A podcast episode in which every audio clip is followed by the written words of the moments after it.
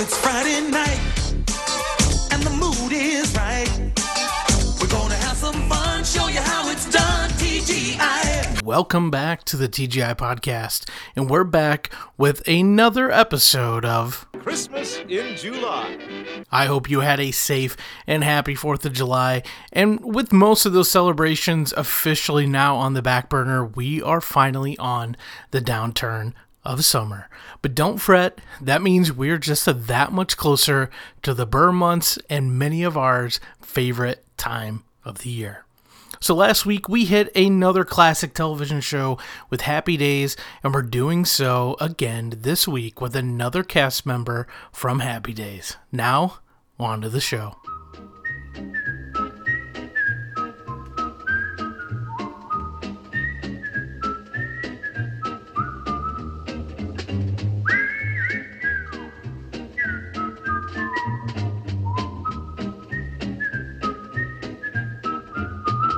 I hope you were whistling along with that theme song. And obviously, that means this week we're covering the one and only Christmas episode from the Andy Griffith Show titled Christmas Story. This episode, it debuted on December 19th, 1960, and it was the 11th episode of the show's first season. So, as you know, I always like to kind of go through and talk about my own history with the show, and I don't have an overly strong feeling toward this show. I couldn't tell you how many episodes I've actually watched. I've seen bits and pieces. I know I had never seen this episode before. But despite my lack of history with the show, there is a certain person in my life who loves this show, and that is my father. I know this was one of his favorite shows growing up.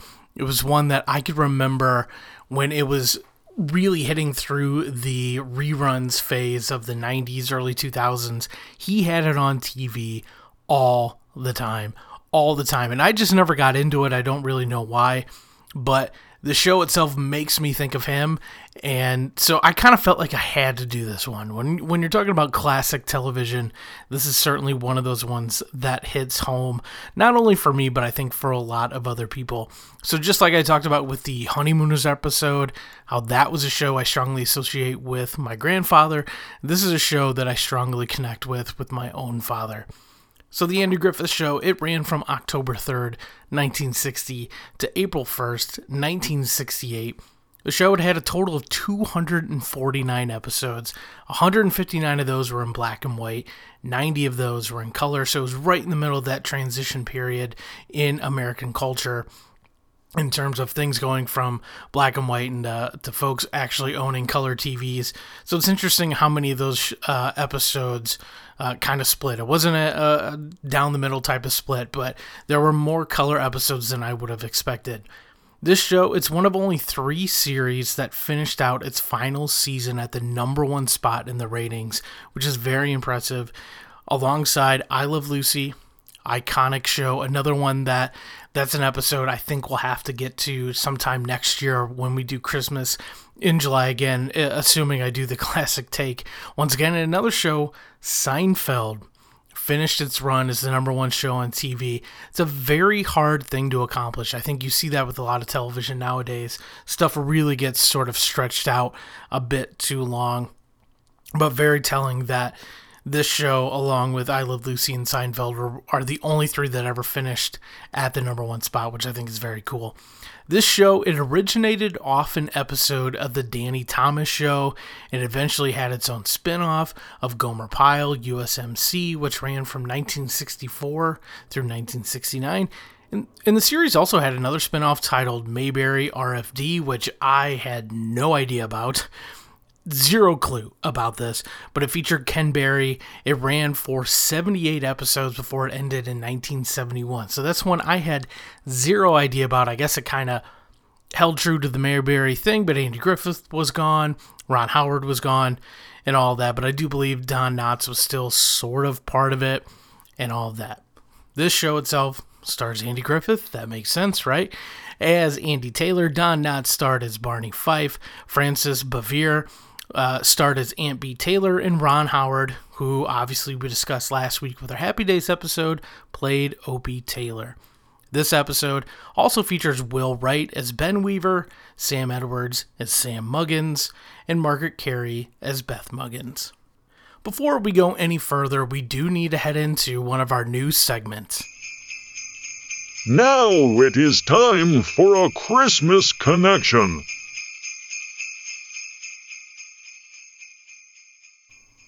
The Christmas connection this week, very easy one, and that's with the show star Andy Griffith. While he did put out a Christmas album, he was obviously a musician, we know that from this particular episode, but I think, sort of famously, infamously, however you want to put it, he was the narrator to Frosty's Winter Wonderland in the 1976 Rankin Bass special. You've heard the old familiar tale how Frosty came to life. But do you know the story of how Frosty took a wife? Frosty the snowman is a fairy tale, they say. He was made of snow, but the children know how he came to life one day.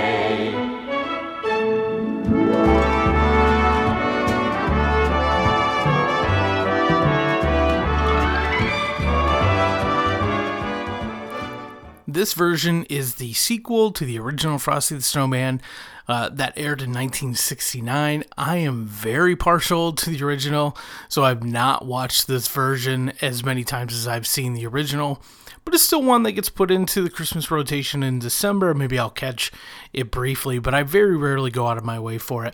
But if you do want to hear me discuss the original special, I recommend giving Jerry D's podcast, Totally Rad Christmas, a listen from last December, I believe, where Jerry, myself, and Mike from the Advent Calendar House, we discussed Frosty at length. I don't know enough about greenhouses for that. I know that you can't lock them from the ins from the outside though. Yeah. There's no point. Oh no, the plants Absolutely might no get out. purpose unless you're trapping snowmen. It's not that kind of greenhouse. No. Didn't already listen to that one? Please go do it. Totally Rad Christmas. Also give uh, Mike's podcast, Advent Calendar House, a listen because it is very good. And I know Mike has a lot of Christmas and July things coming out this month as well. So be sure to give him a listen. So back to this episode in particular, IMDb offers up this synopsis of the show, saying, quote, crotchety old businessman Ben Weaver wants moonshiner Sam Muggins locked up for Christmas. But after seeing the holiday spirit in Andy's jail, he tries to be arrested himself. I'll tell you what, I read this synopsis before watching the episode and I was like, what the hell am I about to watch? It, it, it makes more sense when you actually see it, but in just, you know, either for you hearing this or for me reading this, I was like, what in the world is about to happen in this episode? This episode opens up. We're in the jail, police office, whatever you want to call it. And Barney and Andy are receiving some Christmas cards in the mail. We immediately get this joke about the Hobitschers sending a card from state prison, and Barney, he's just happy the whole family can spend time together as a family in jail, which had the the crowd eating it up in the the laugh track here in this episode for some reason. And then Barney, he gets a personal card, but he's very shy and very coy about it. He won't let Andy know who it's from, even though it makes him smile and maybe even a little giddy to a certain extent. But he eventually caves and he says it's from Hilda Mae. And Andy's got this big old S eaten grin on his face, for lack of better uh, phraseology here. And he asks Barney to tell him what was so sweet inside this card he doesn't want to budge, but Andy, he's persistent. We find out that it says Merry Christmas, Barney, Parney, Pooh, which of course is the single funniest thing that any of these people have ever heard in their entire lives. I mean, the I don't know if this was filmed in front of a live studio audience, but at the very least, the laugh track thinks this is hilarious. But I guess in 1960, Barney Parney Pooh was hilarious and the height of humor uh, on television at that time. But Aunt Bee, she calls up and we find out they're having a Christmas party that night, so presumably it's Christmas Eve. Andy tells her he doesn't want to play Santa before he finally suggests, "How about Barney does it?" And then he says he suppose uh, he supposes he could tell Opie that that Santa went on a diet and and that's why he's so thin. I did find that part a little bit funny. Barney, um, you know, he he's not so sure about the idea uh, of being of being Santa Claus, but he finally buys in uh, to all this. And but there's a moment where Barney tells him he's not going to be able to come because as long as they have prisoners in the cells at the jail, he can't just leave. They can't just leave these people overnight by themselves. Which again, this this sheriff police department is clearly stretched a little thin when these are the only two people who are able to keep an eye on things um, at any given time. But in this moment, Andy tells Barney that a lot of what they do is to try to teach these folks locked up a lesson. And in a way, they're teachers, and the prisoners are students. So then he says, Well, you know, students, they deserve a break for Christmas. So then he decides to leave, to let them leave jail. He lets them out. I mean, what is this? What in the world is going on? I literally was shocked watching this. He's just like, all right, you guys can leave. What? Like, I was so thrown off. I did not, in any way, shape, or form, see this coming. And then he told everyone, you know, just come back after Christmas. You know, why not? We could trust these people, right? The these criminals who are in jail, we could trust them to just go home, but they'll be back the next day. I mean, this whole thing, like, if you could, I wish I had like a camera reaction to to myself watching this, just to see my face when Andy's just like, yeah, we can just let everybody go. So strange, so weird. Did not see that coming at all. But Barney, now all of a sudden he's on board with playing Santa, and everybody's ready to leave. They're gonna go home. They're gonna enjoy this party. Is where Mr. Weaver comes in. He's dragging in Sam Edwards for moonshining, and he even brings in the evidence. And Sam then admits he he didn't make it to sell. I only made it for my family to enjoy for the holidays. But Mr. Weaver, he's just a jag. I mean, this guy is a jerk. He is the Scroogean character in this. He's having none of it. He wants Sam put in jail. Andy's kind of on the fence with all this. You know, he's like, hey, it's Christmas. Look, I'll rest him after Christmas and then we'll try him. But Mr. Weaver here going full on Scrooge, like I mentioned, and he says he's keeping an eye on the jail. And if Sam doesn't stay in there the entire time, he'll report Andy and Barney, and then he storms off. First impression, like I said, Mr. Weaver, he's a jag. But we've seen this trope before. We've seen it.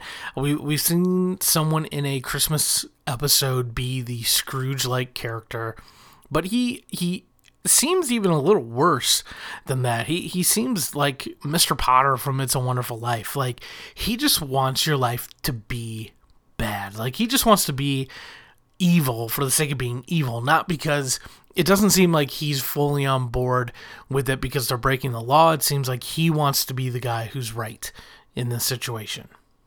Andy's, you know, a little handcuffed here, so he's like, he ends up putting Sam in jail, and and Sam's talking about he feels so bad he can't spend Christmas with his family.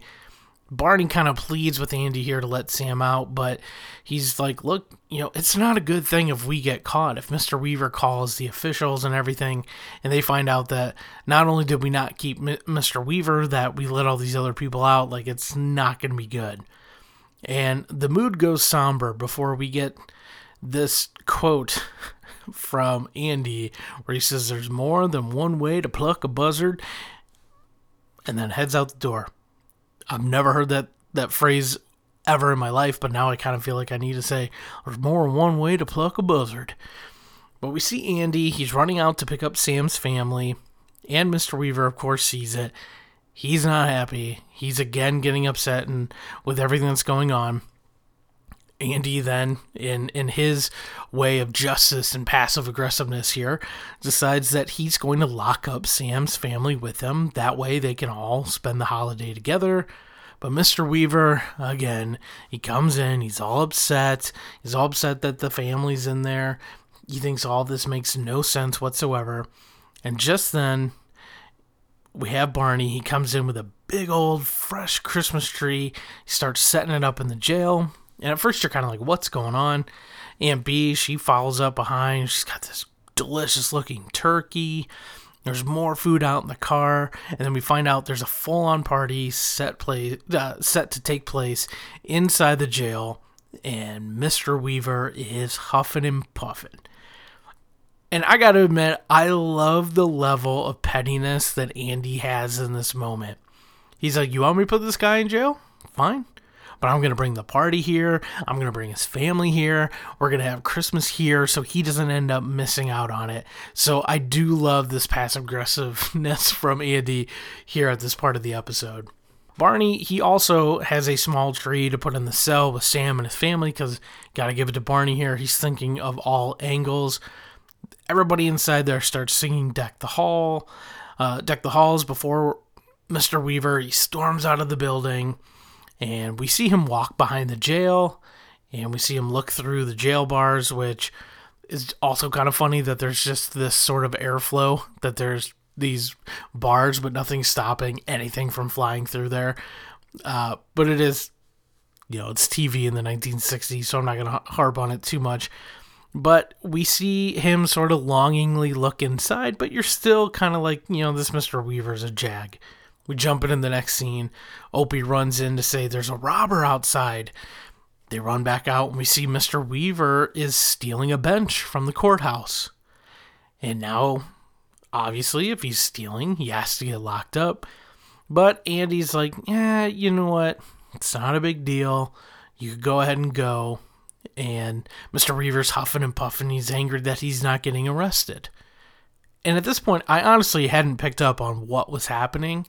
And I'm like, what the hell is this guy doing? Like, this guy's just being a jerk to be an even bigger jerk. But in the following scene, we see Mr. Weaver parking in front of a fire hydrant, and Barney brings him into the jail, gives him a ticket, and he rips up the ticket. So obviously, Mr. Weaver wants a reason to be locked up. And Andy explains he can just pay the $2 fee. So you got to pay for this parking ticket. But Mr. Weaver's like, nope, put me in jail. I broke the law. So they end up, they kick him out of the jail cell and they tell him they won't keep him in. And they're like, it's not a big deal. Just go home. And we see him leave. Some sad music plays in the background. And I think it was in this moment where I was finally starting to understand where they wanted to go with this episode, but I still wasn't 100% sure how they get there. Now, next, in the next scene, uh, everybody, they light up the tree. Everybody loves it. And despite it being a jail cell, I will admit, it looks very nice. It looks kind of comfy, cozy, again, despite the fact that it's actually a jail. And then we get this moment while uh, with Andy playing the guitar and he's singing Away in the Manger with Ellie, who is played by Elinor Donahue. And the scene ends with us seeing Mr. Weaver once again looking through the jail bars from outside and singing along. So, if you haven't picked up on it by now, it's obvious that Mr. Weaver doesn't have anybody to spend the holidays with. And he kind of is jealous of what's going on and he wants to be there himself. But then, at that moment, we hear some sleigh bells, and Santa Barney makes his way inside. He's, he's a little small for the gig, I'm not to lie there, but he's giving it his best. He's certainly trying, so you have to give him credit for that. And we hear some commotion outside before Andy discovers Mr. Weaver out back. Mr. Weaver once again tries to get himself arrested before Andy realizes exactly what he's trying to do and it kind of clicks. And I think the audience is meant to sort of click here on this moment and realize what's actually happening. So Mr. Weaver, he plays it off that he wouldn't attempt something foolish like getting arrested uh, before we see Mr. Weaver pull pulled in by Andy, and he says uh, in in the next scene we see him he he says he arrested Ben, but he needed to stop at his shop first. And then he tells Barney to open up Mr. Weaver's suitcase and we find out it is completely filled with toys. And we see the crotchety old man turn into the sweetheart, starts handing out gifts to all the kids, to Sam and his wife, to Barney and Andy. Uh, and then Aunt Bee hands him a plate of food, and, and we head into the break. I kind of thought this was going to be the end of it, but we get this sort of strange circumstance here at the end. But everyone's leaving. Andy says he'll go ahead and stay behind because now that they have people, uh, Mr. Weaver particularly in there, somebody has to keep an eye on everybody. And he tells Sam uh, he better get up so he can put the kids to bed. Clearly not going to uh, press any charges on him. And he goes to give Sam the moonshine bottle back before they realize it is empty. And Andy's like, whoa, I definitely didn't drink it. But he left it in Mr. Weaver's cell. And that's when we close out this episode by finding out that Mr. Weaver apparently drank an entire jug of moonshine. He's fast asleep. And that ends Christmas Story from the first season of The Andy Griffith Show. As always, we like to determine if an episode should be deemed a holiday classic, and for this, I'm giving it a. You got it, dude. I'm not going to lie, this one I kind of teeter back and forth with as to whether or not I could give this one a you got it, dude. And I'm probably more in the middle, uh, but I do think it's something that if I saw it was on again, I'm not going to turn it off. I do like we get this uh, Mr. Weaver turning into a big softy at the end, sort of like a Linus moment, kind of. I mean, we don't really see it click with him, but it's kind of that general idea. But the fact that he drank an entire bottle of moonshine, like, I mean, I understand like what this ep- what this show is trying to be at the time and to show like the South or whatever, but that whole thing was just odd and and Andy just telling the inmates to come back after Christmas and be all good. Uh, that was also weird, but I think the atmosphere, the singing, uh, it was enough to sort of change the tide for me. But I can understand why people wouldn't have this on like a, a list of things I had to watch every year. Uh, if I would go back and change anything in this episode, I think I would want more Opie in it. He's very young. Obviously, it's the first season, but I think they really could have leaned into something more child centric instead of this old man because I we all know that that's sort of like a, a key part of uh, the holiday season and Christmas is seeing it through the eyes of a child, and I think it would have been better with a little more Opie in it. Um, but I do understand that uh, that it's just one of those things that this is an episode that I'm sure if you grew up with it, you would probably really like it. Uh, for myself, it's just one that uh, I'm not going to go out of my way, but I don't hate it. Uh, that's there's like I said, it's kind of like right in the middle for me. But with that, we now have just one more episode remaining in our classic Christmas in July. And we're going to close out the month with an episode from the Mary Tyler Moore Show. Super excited about this one. I've never seen it, but when I was looking through a lot of lists of the best sitcom television episodes of all time. This was one that kept coming up over and over and over again. I've never watched it before, but I am very excited to watch it. And uh, following that episode, we will return again in October for Spooky Month. I'll kind of talk a little bit more about that in our final episode for Christmas in July about what's to come. I do think there it's going to be a little bit different than what we've done in the past, but I do think it's going to be pretty fun. Uh, also, if you don't already, be sure to follow us on Facebook and Instagram by searching TGI Podcast. Also, please leave us a review on Apple Podcasts. It helps us so much, especially with this time of year starting to ramp up here in a couple months. It'll be easier for folks to find us if you review us on Apple Podcasts. Let me know. Send me a message on either Facebook or Instagram. I will send you a free TGI Podcast sticker. Again, thanks again for listening, and I will talk to you all very soon. The TGI Podcast is written, produced, and hosted by me, Matt Urich. You can find me on Twitter at Matt Urich, and be sure to rate and review this podcast on Apple Podcasts, Anchor, Spotify, or wherever you listen to podcasts.